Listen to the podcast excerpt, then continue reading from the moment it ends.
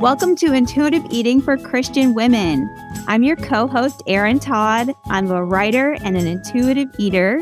And I'm your co host, Charlie Castle, registered dietitian and exercise physiologist. We're here to help you discover whole health for your mind, body, and soul. That's right. Our goal is to embody scripture, ditch dieting, and live on purpose. Woo! Woo! Yes, girl. Welcome back to Intuitive Eating for Christian Women.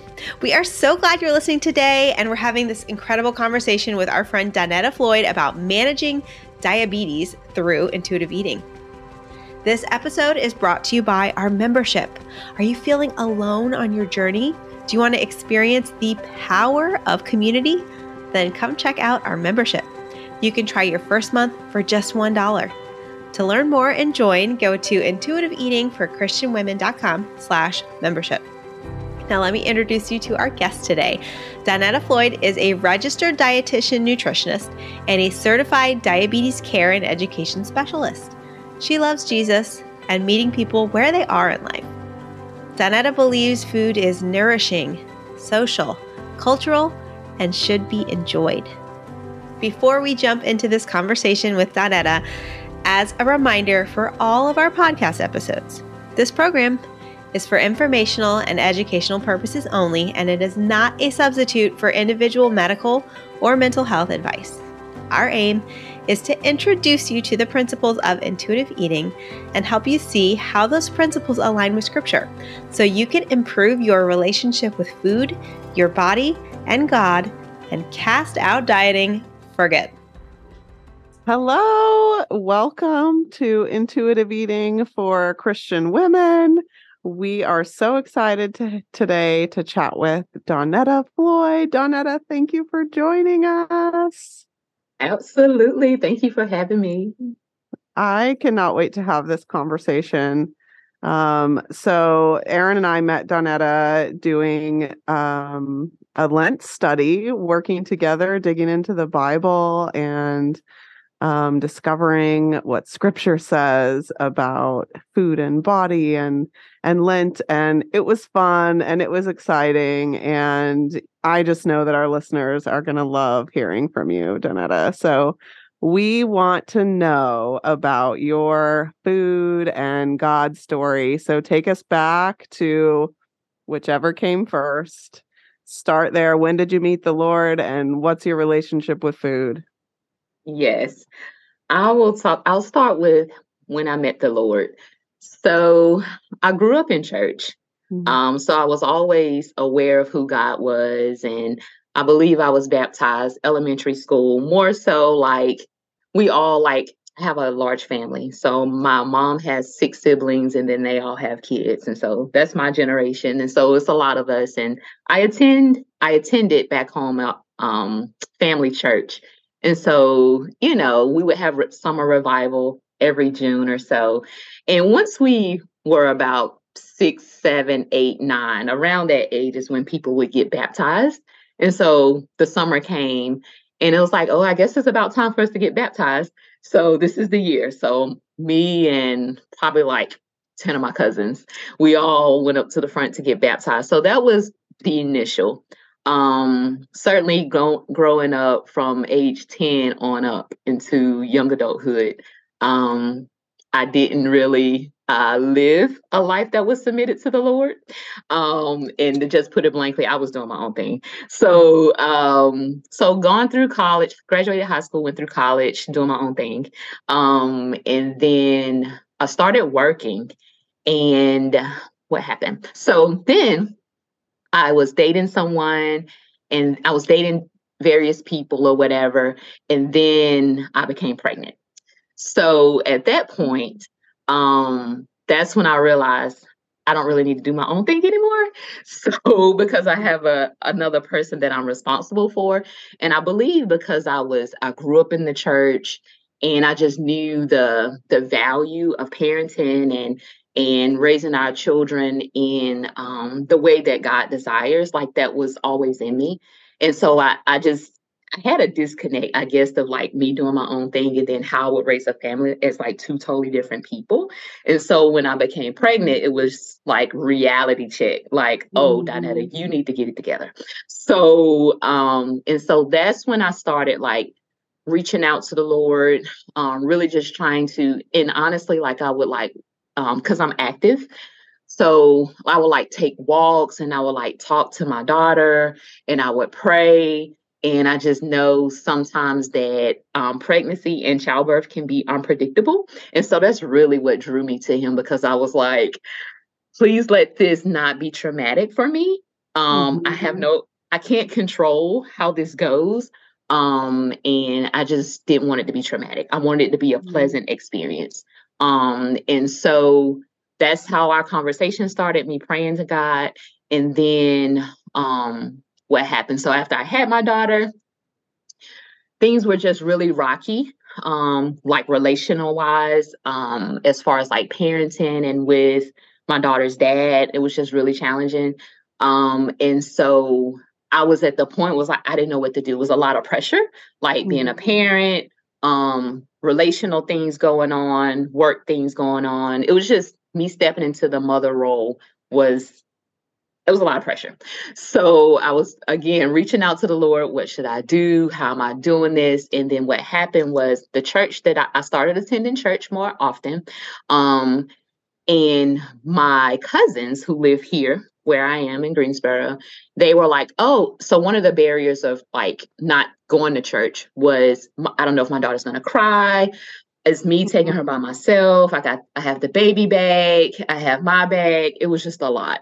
And so my cousins were like, oh, our church has a baby room, you know, so if your daughter starts crying, like there's a room, and I was nursing her. There's like, they're like, there's a room there. If you want to go, it's private. You can nurse her and still participate in the service, and you have privacy and that kind of thing. And so that's really what drew me back to the church. Um, and, and then they helped me when I was there. So started going to church, and then they announced that they were having a young adult retreat and I fell within that age group. And I was like, I'm going. I don't care when it is. I don't care how much it is. I don't care how long it is. I'm going. So um, I was already committed to going before they gave the details. And so, ironically, it was Labor Day weekend. And so my cousins were like, oh, we're going to the beach. We'll take your daughter with us. You can go on the retreat. And at that retreat, I remember like I didn't know anybody, like everybody knew everybody. Um, and so, but I was like, I have to go.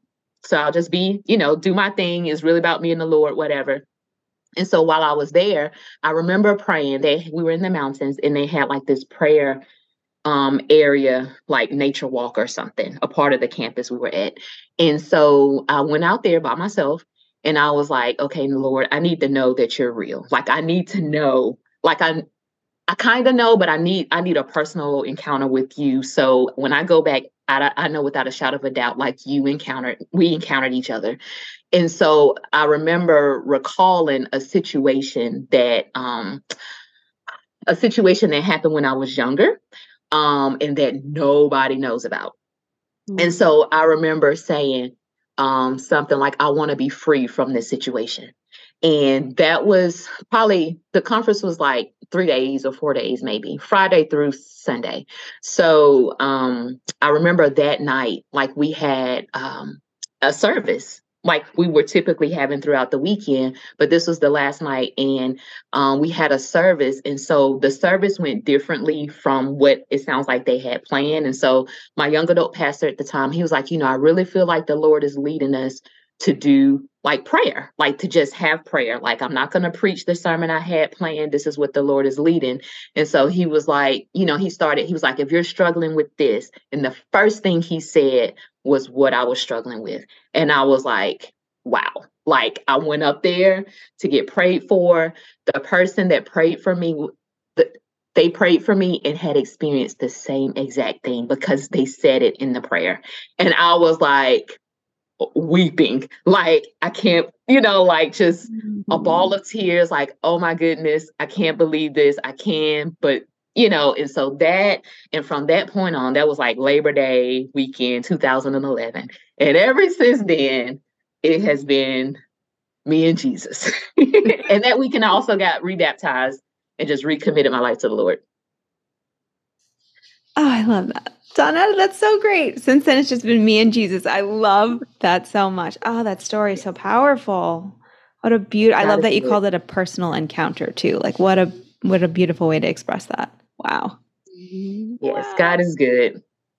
Yeah. Oh, so good. I have so many questions. I always get so excited. I'm like, I want to know everything. Yes. Okay. So that, oh, good stuff with the God story. Oh, gosh. I just, and I relate so much to so many things.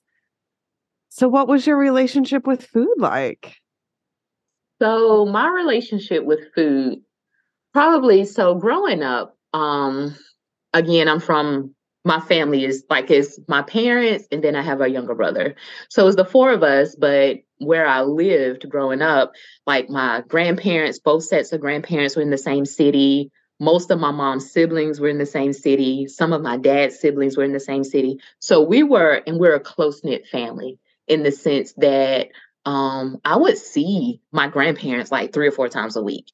And a lot of times my grandma liked to cook and she was an excellent cook. So we would eat there very often. So like Sundays after church, like it was understood we we're going to my grandparents' house.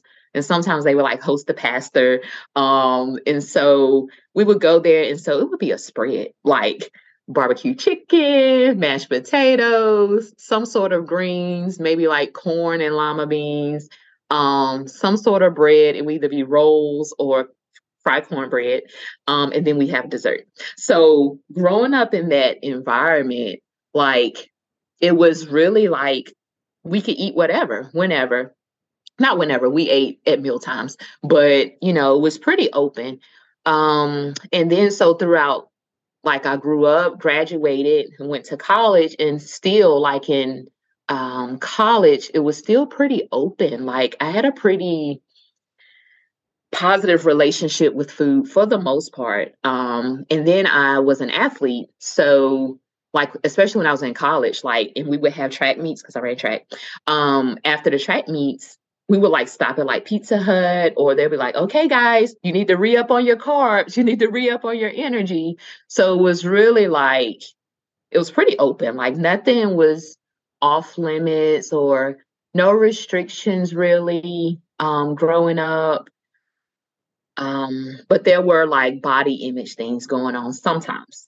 Because I'm different from like majority of my family. Majority of my family they're um it's like they're in larger bodies. Their bodies are shaped differently from mine. I'm i'm more so like my dad. My dad is like tall lean that kind of thing um and so recognizing that i was different and like from my peers too like i remember like sometimes i'd be like oh i need to like gain let me start doing protein shakes or you know making these milkshakes or um drinking Ensure like i went through these little phases here and there um early on but then i think too like i was just like focused on sports so it was like okay i need to eat some things to kind of keep up and be strong. Yeah. So what motivated you to be a dietitian?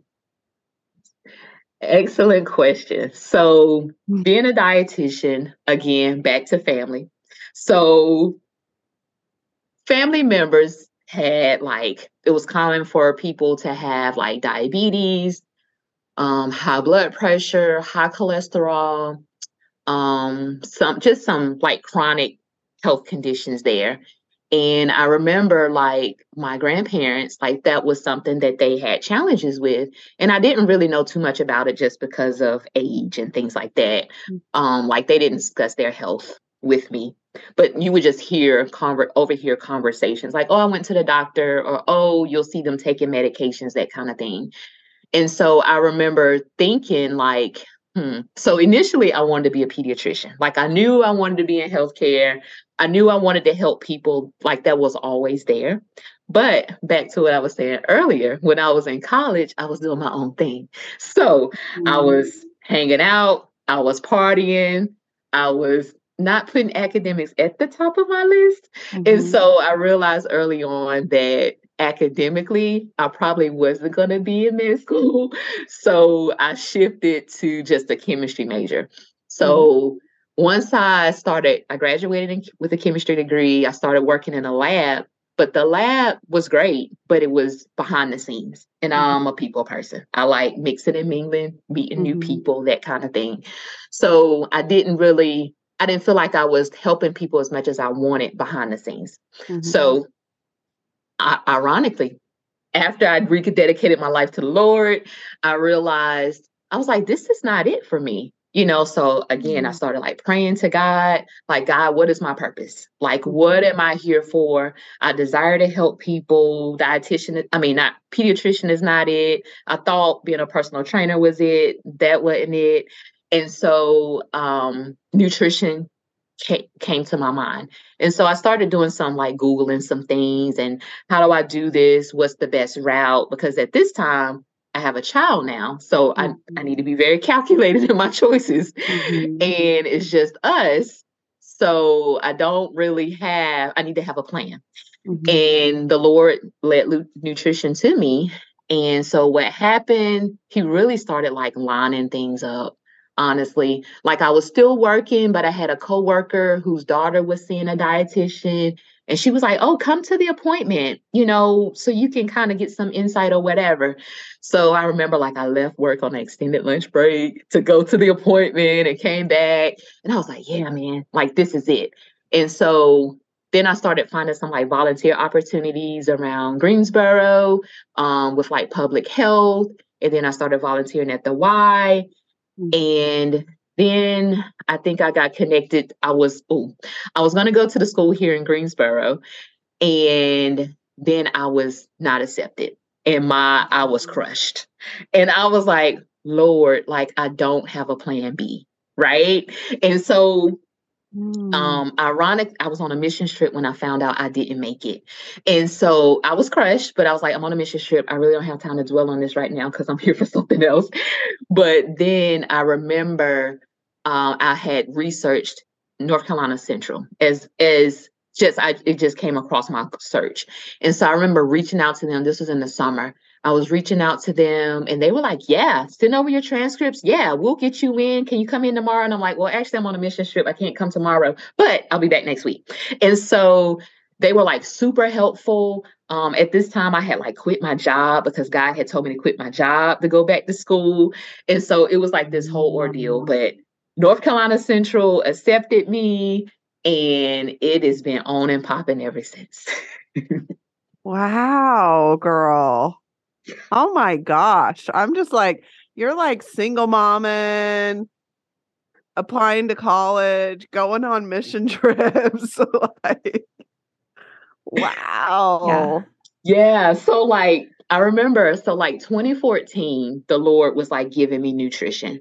And I'm like, okay, how's this going to work? I'm not going to be able to do work full time, take care of my daughter, and go back to school. So the Lord was leading me to quit my job. And I remember it was like the spring, and I was like, I don't know how, I, what, right? So I had, I remember I wrote my like four week notice, and I was supposed to do it in May. And I and I punked out really because I was like, I don't know if this is you, God, or is this me? I don't know. And so then May came and went. I didn't submit it, and I kept having like strong convictions and I was becoming super uncomfortable at my job. And I was like, okay, God, this is you. I have to do this. And so I did it in September. And so I quit my job in September. I remember I moved like that summer into an apart, like downgraded an apartment to have cheaper rent, a little bit cheaper. Um, and then so I was like, what am I gonna do while I'm not working? Like, I'm not in school right now, right? Because I didn't get accepted for the fall semester. So what am I gonna do?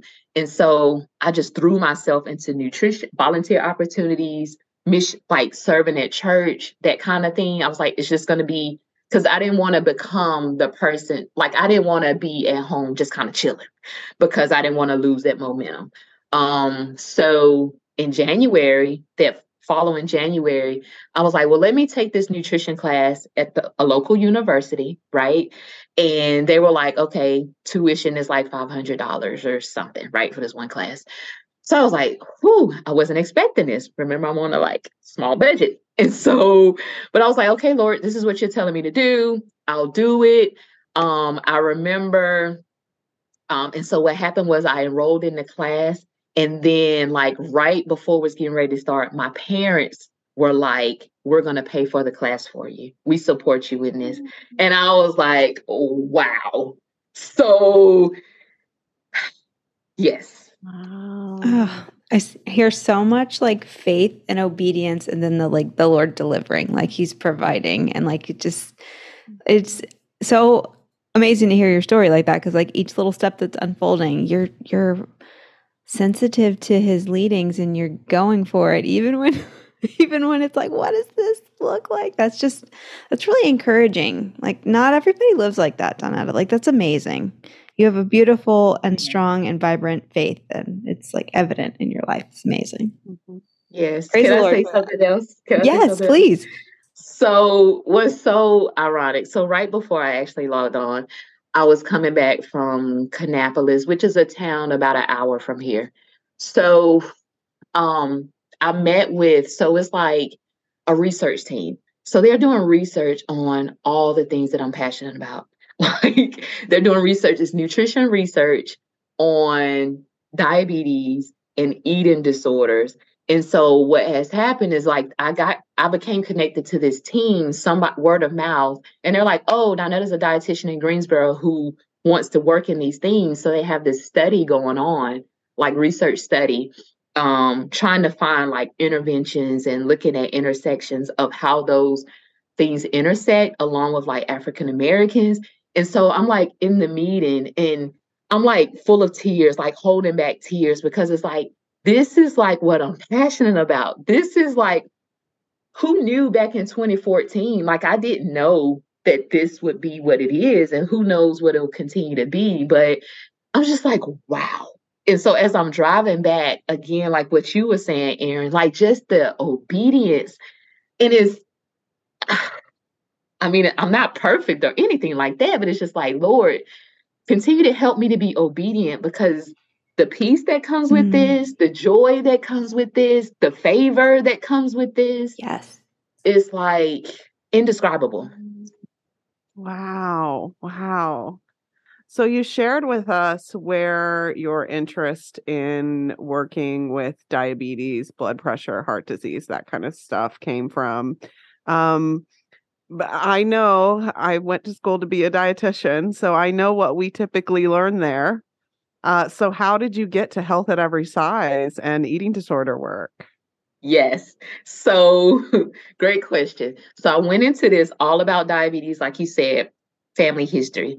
So um, once I started working, so I graduated, I passed the RD exam. I've been out of work for like three years now. I'm like, I need a job. so I need full time work, ideally outpatient. So here, there was an outpatient position for bariatric dietitian. So I'm like, huh, word. Never thought about doing bariatrics, but it's my foot in the door. I'll work with it. It's a, they already have a program. I'll follow the program. Sounds pretty easy to me. So I started doing that. And then as I was working in bariatrics, uh, realized a lot of like disparities there. I realized a lot of times people were coming in with the understanding that they have to have this surgery, that they have to lose weight. Like, if I don't, like it's not going to be good for me like that that was the stress that they came in under and i remember thinking like man no like you don't have to do this and so it really started like tugging at my heart um because it was again because of the social determinants of health sometimes there were like people that excuse me really didn't have like financially the ability to support life after surgery like the vitamins, the appointments, like they're spending like because health insurance was covering it, that's how they were getting in the door. But I'm like, you have 40 plus years of life to go to live, follow this regimen. And people, I mean, and people, I'm in the South, so people are used to Southern food and they would have to change all of that. and you I could tell that people didn't necessarily want to change it, but they felt like they had to. Like it was like life threatening if they don't, right? And so, but the challenge with that is the surgery can be life threatening, you know? And so even if you do all the steps, right? And so as I'm working in bariatrics, I was starting to get uneasy. And so working in the field, I began to kind of counsel like on people doing what's best for their body. Like I've never really been a person to focus on weight. Granted, when I went into nutrition, because that's what they were we were taught is to do these calculations, it's all on weight. But then when I came out and started, you know, working in the field and valuing people, you know, like having that compassion and seeing like that their hearts were aching. I'm like, man, no, like we don't have to focus on the number. And so I had a colleague who was all about health at every size, who specialized in eating disorders. And so she and I began talking. Like we would have these conversations. She's all about social justice, mm-hmm. all about um, disparities. And so she was like opening my eyes to health at every size. And, and she would share with me like just how eating disorders can be more prevalent in um, low income households. And I'm like, yeah, I can see that, you know, like just based on like hometown things, like I would see how things would happen in like around like younger people when, when I would go back. And I'm like, this is it. Like this connects with me. These this is the language around what I've been feeling. And so that's really how I got connected to health at every size and everything that I everything that I do is about it. And ironically, like the event that I just left from, they didn't attach health at every size to that, but the language that they were using were saying were saying like personalized nutrition is not one size fits all. Everybody's genetics are different. Like that's what they're teaching on a university level. And so it's pretty awesome to to experience that. Oh, that's so promising to hear and refreshing in a lot of the studies. Um, you know, you you mentioned social determinants of health, and I'm trying to think, Shar, have we really? I don't know that we've ever really parked on that for a second. And Let's so, like, can we Let's just talk about that? Can you give us like a little overview of that, Donetta? That would be very helpful. Sure. So, social determinants of health really meaning like, and so they use the initials SDOH, something like if you're reading things. Um, and so it keeps in context like where people live, like their zip codes, financial status, education status, um, income status, those those sorts of things. Then how that can impact a person's overall health and well-being, like whether they have health insurance or not, um, whether they have access to a grocery store nearby, fresh fresh fruits and vegetables, access to health care, all of those things fall into that um, social determinants of health. And what is happening is that that does, I mean, it plays a, a major role. So when I think about like bariatrics or even nutrition counseling, like I have to, granted, I don't work in bariatrics anymore. Let me put that out there. But um, when I think about nutrition, like I have to keep those things in mind because that is impacting people's decisions and how they how they move, how they make decisions. Mm-hmm. Okay, I was flipping to it because I just read. I'm saying the way you explained it, Donetta, was great.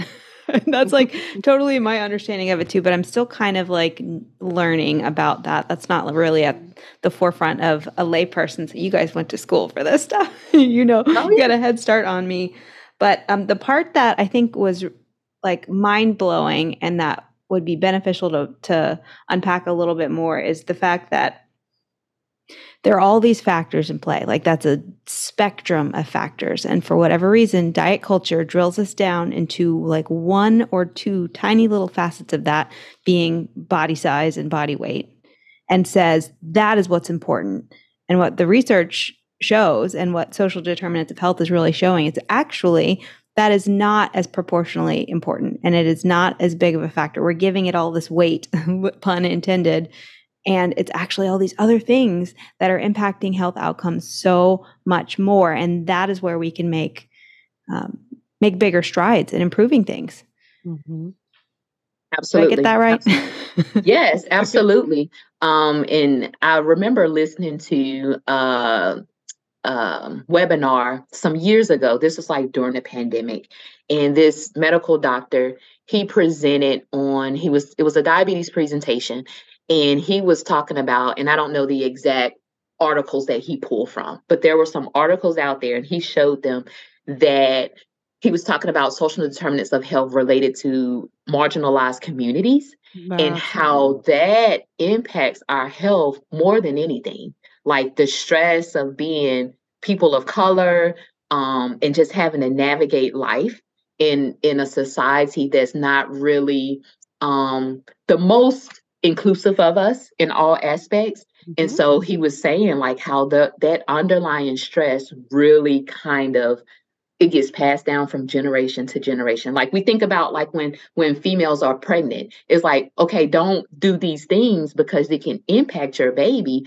And so that stress he was talking about gets passed down to the fetus and then it gets passed down you know because if people are not managing it. Um so that was eye-opening for me as well but yes yeah yeah that's yeah and that's where um like fat phobia plays in, right? The marginalization of that. If you're if you're walking around in our culture in a fat body, right.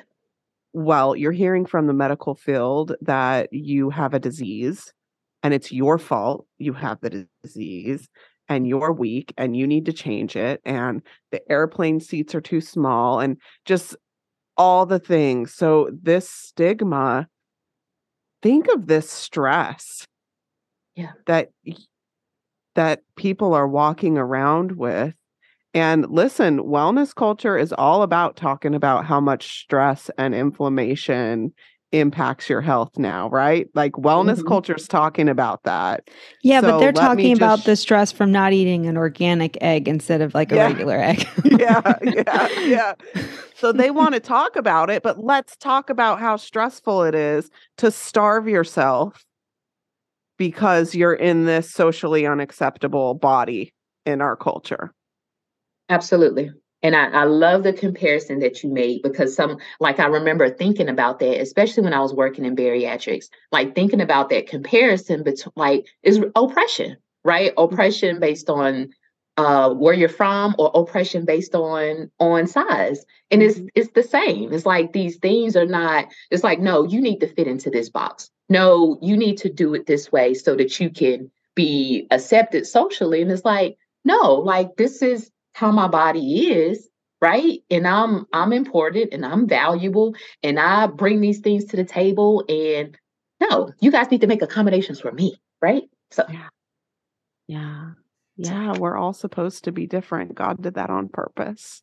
Could we please start celebrating that? Yes. We're please. celebrating it here. Absolutely.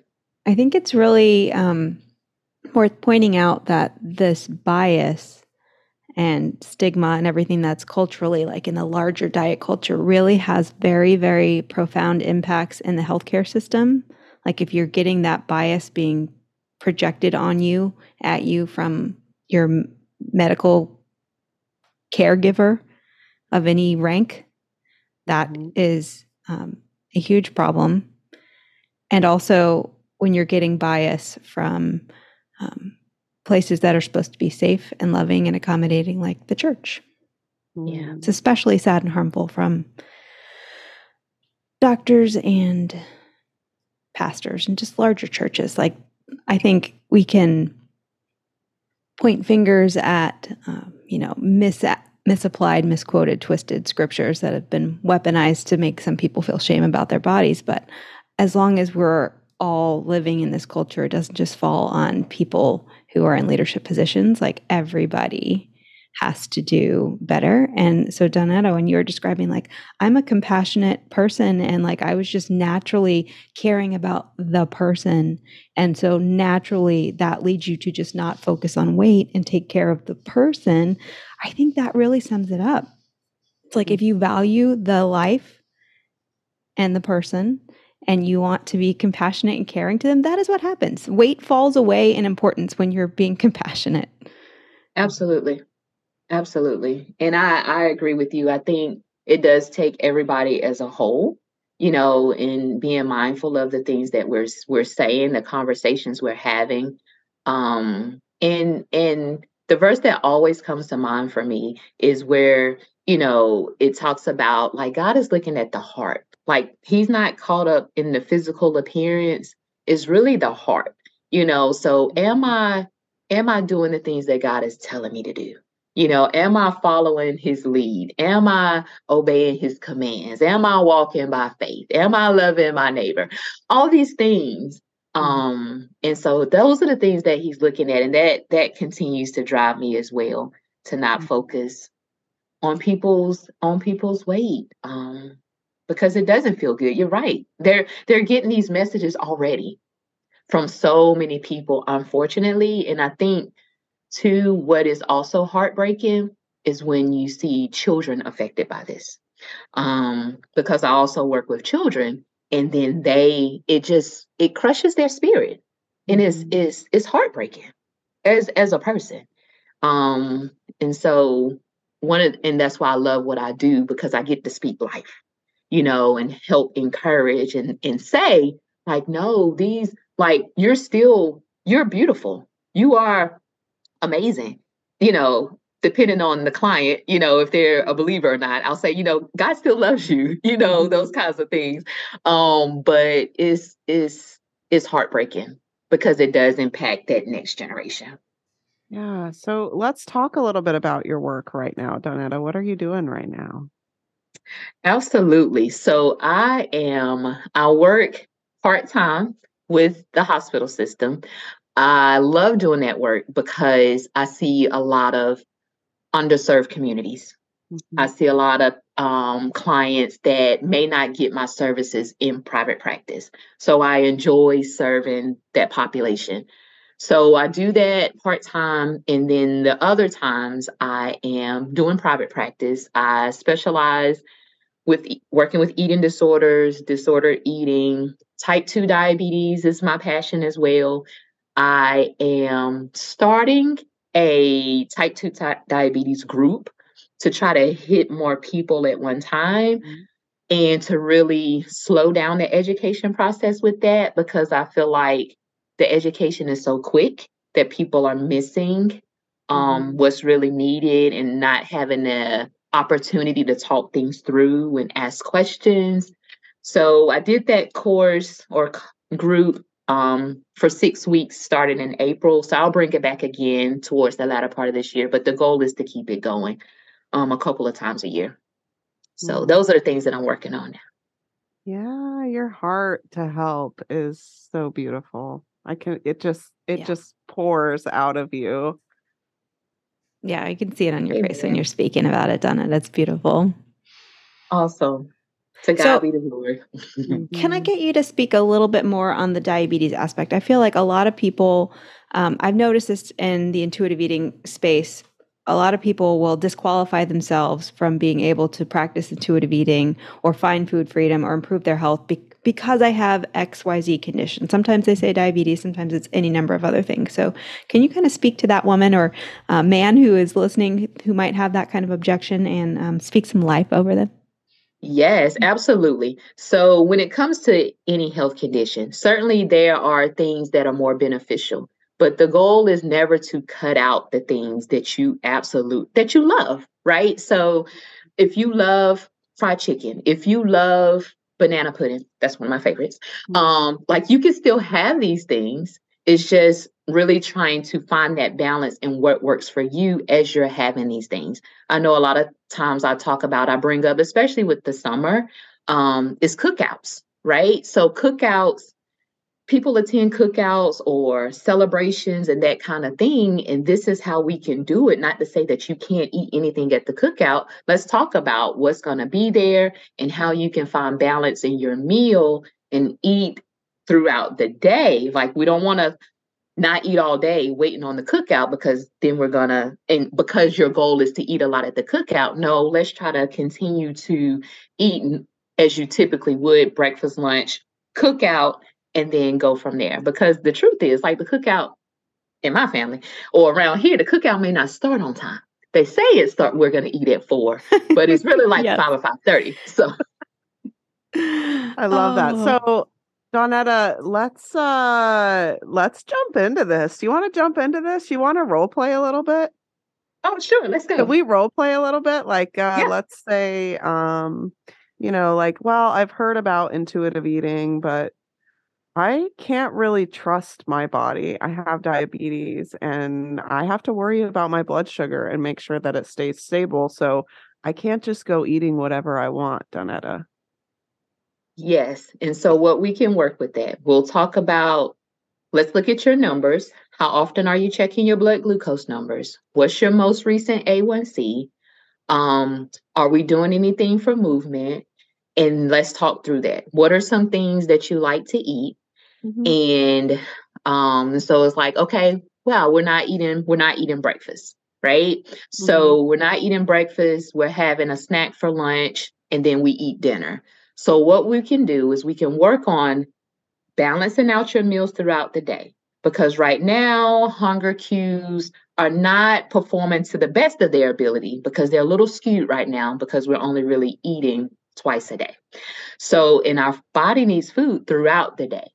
So, Mhm. so as we continue to add in some breakfast, add in lunch, have dinner as you were having it, that will help to kind of uh, normalize your hunger cues. It'll help to wake them up, help them to be in a better place where they can be trusted, and then that's when we can kind of flow into like this the intuitive eating piece. So we'll get we'll get to the point of trusting your body, but it's a process. It's trial and error, and I'm here to support you on that journey.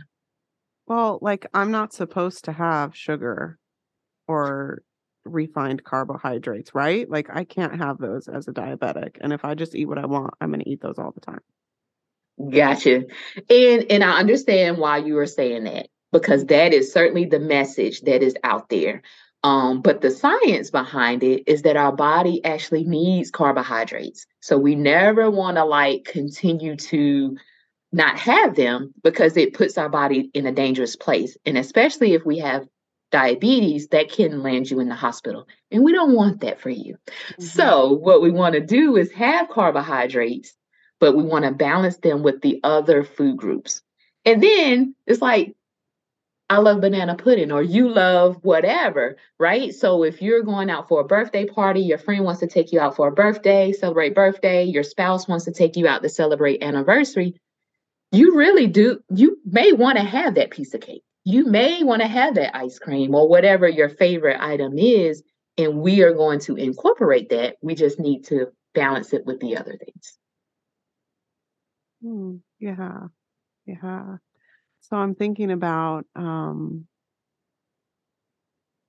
you know, I just I hear this all the time. I work with a lot of people with diabetes too and this idea of like I can't I can't like all foods can't be allowable. That's not going to work for me and like I hear you, but I'm not following this diet for weight loss. Like I'm following it for my health and um I, I I wanted to really talk about this because I feel like it really pulls back into the social determinants of health that we talked about. If following that recommended diabetes diet is causing you stress and anxiety, it's Yeah. probably increasing your blood sugar, not Absolutely. lowering it. causing you stress and anxiety and also cutting you off from like contact with other people and healthy relationships and missing out on family events special occasions like isolation is stressful Yeah. being alone with your food rules is stressful yeah. Absolutely. Which impacts quality of life, Mhm. you know? Yeah, Mhm. this is this is all great. Yeah. So conversation. if you're if you're wanting to manage diabetes with intuitive eating, it, and it's like it's you have some things to consider, and we have lots of information that as a dietitian we can kind of help you as you listen to your body and see what's going on. We can give you some ideas of some things to experiment with and try, but it's just the same as anybody else. We're going to listen to your body. Like, let's try eating this way and see how you feel and see what your blood sugar does. And how can you incorporate the banana pudding and still have stable blood sugar? Like, let's try it out and incorporate it really doesn't have to be this all or nothing cut and dry experience. Absolutely. And you just reminded me, I agree with you. You just reminded me of what I was thinking as I was coming here. Like thinking about like intuitive eating and what you're saying about diabetes and intuitive eating, and that it's a journey similar to our relationship with Christ. Like it's a journey, you know. So, like how you have your relationship with the Lord is maybe different from how I have my relationship with the Lord, maybe different from how the next person does it. And it's a journey of figuring out what works for me, getting up at four in the morning, praying may not work for me. I may not be that person, mm-hmm. but I may pray at a different time. And it's, it's figuring out is not a one size fits all.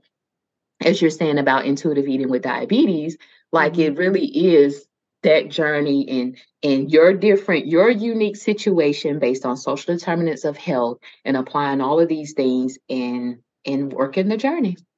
Yeah. Mm. yeah that's so good. and just to be 100% explicit here in case the lady with a diabetes concern is like but wait can I do it? Can I do intuitive eating? What are we saying? On the count of three. Yes. One, two, three. Yes. Yes. yes, you can. Yes, you can. Yes, you can. Absolutely.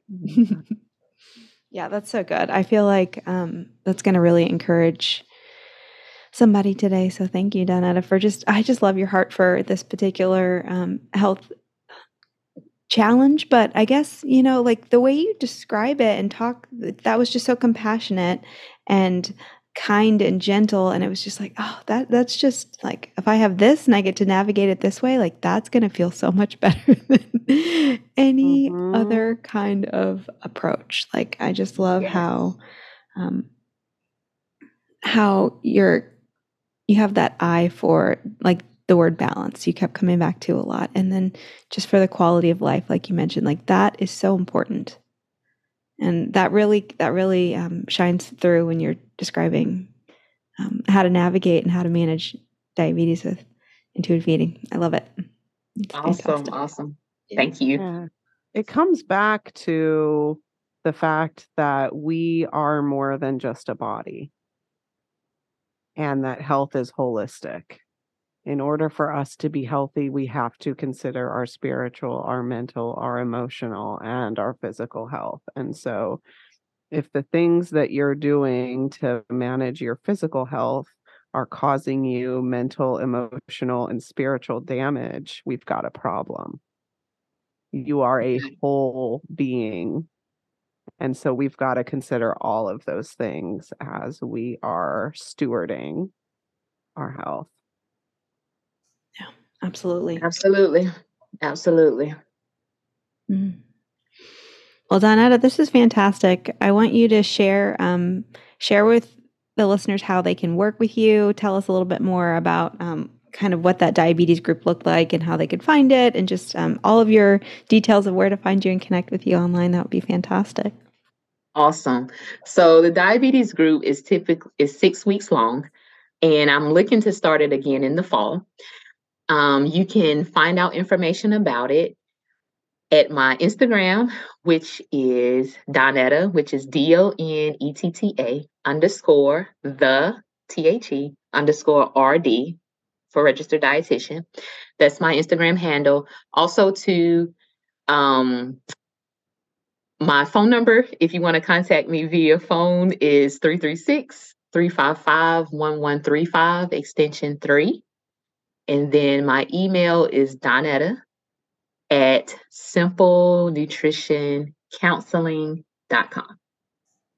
Awesome. I will put all of that in the show notes too. So it'll be really easy for people to find you. But before we let you go, we do have some rapid fire wrap up questions. Am I doing these, Shar? Oh, we're, oh, I, oh, go ahead. No, no, no. You go ahead. um, they're okay. They're coming off the cusp. All right, let's do it. Here we go. Donetta, what is your favorite cookout food? Oh, f- favorite cookout food, fried fish. Ooh, yum. Favorite way to move your body? Swimming. Ooh, good. That's my new hobby. Ooh, I nice. love it. favorite way to spend time with your daughter? Doing what she likes to do. No. Mm, So I let her pick that. Um, she's into arts and crafts, so usually it's something artsy. That's awesome. That's so sweet. How are you meeting with the Lord right now? I am meeting with the Lord in devotion time in the morning. Uh, on my app, actually, I do the Jesus calling. Um, I think it's like the emphasis is joy, so it's like purple writing on the front. That, and then sometimes, and then I do the verse of the day on the Bible app, YouVersion. Yeah, nice. What's your favorite food food right now? I know we all get stuck on things. What are you digging right now? Mexican. I'm a taco girl, Mm. so I like um, yeah, tacos. Yeah, I love it. Oh my gosh. And our most important question, I skipped it. I saw your face, Erin was like, hello, you're forgetting something. our most important question is coffee or tea, and how do you take it? coffee. And believe it or not, I just started drinking coffee like the end of 2021. So I Mhm. only do like caramel cappuccinos. That's where I am. Okay. That's a good With entry point. Caramel. I love it. That is Oh, I so love- funny. Okay, how come you just started getting into it? This is this is mind blowing to me. yes. I don't know why I didn't drink coffee before. Well, I take that back. When I started my nutrition, I went back to school for nutrition. I was like super tired one day, burning the candle at both ends. And I had coffee that was offered to me. And I ended up being sleepier than I started off. And I was like, I'm not doing that again. And so then I traveled for my birthday um out of town and my sister loves coffee. She's like avid coffee drinker. So she was like, let's go get some coffee tonight. And I was like, oh, we're on vacation. Let me try it. Where should I start? And that's where it started. Oh, I love that. What a fun way to to to sample it and try it. And I love that spirit of like, okay, I'm gonna be adventurous and try something and just see what it's like. Mhm. Lovely. Sweet. Well, thank- Donetta, this has been a gift. Yeah, thank you, Donetta. This is this is delightful. We have so loved getting to know you this year, and Mhm. oh, I hope we can have more conversations like this. Mhm. Me too. This was so much fun. This is my first podcast. So thank you Yay! God for the you guys for the introduction. Thank you for the opportunity. Mhm. This was fun for sure. Of course. Could you close us in prayer? Absolutely. So, Father, we thank you. We honor you. We adore you. We thank you for who you are to us, God. We thank you for loving us unconditionally. We thank you for being our Savior. We thank you that your plans for us are good. We thank you, God, that you look at our heart and are not concerned about our physical appearance, God. And so we just pray, God, for each and every person that will listen to this podcast, um, that they will draw closer to you, God. We pray, Father, that they will continue to um, grow in intuitive eating. We pray, God, that they will continue to find freedom in you and in eating and in in body size and all of the things, God, because really it's all about you. So we thank you for this opportunity. We thank you for intuitive eating for Christian women. We thank you for Erin and Charlie, God. We just pray, Father, that you would continue to bless them in the work of their hands. We love you. It's in Jesus' name we pray. Amen. Amen. Amen. Thanks so much for listening today. If this episode helped you recognize that the world's so called solutions aren't helping you and you're ready to try a completely different approach with a new mindset, then friend, check out the Renew Your Health Workshop Six So Called Healthy Habits to Rethink This Time of Year. This is an exciting resource that Shar and I collaborated on with this incredible team of women, including our friend and today's guest, Donetta Floyd. This workshop includes a teaching video and a worksheet for each of the six so called healthy habits that you need to rethink. And Donetta is bringing an eye opening teaching on sugar. You don't want to miss it. Friends, if you've tried everything and feel like this will be just another year of failure and shame and condemnation, then it's time to try something different. Check out our latest resource, the Renew Your Health Workshop. It is live as of January 2024, so you can access it through the link in our show notes. We hope and pray that this new year and this new resource ushers in renewal, revival, peace, and freedom like you have never experienced before. Thanks again for listening today. We will see you in the next episode.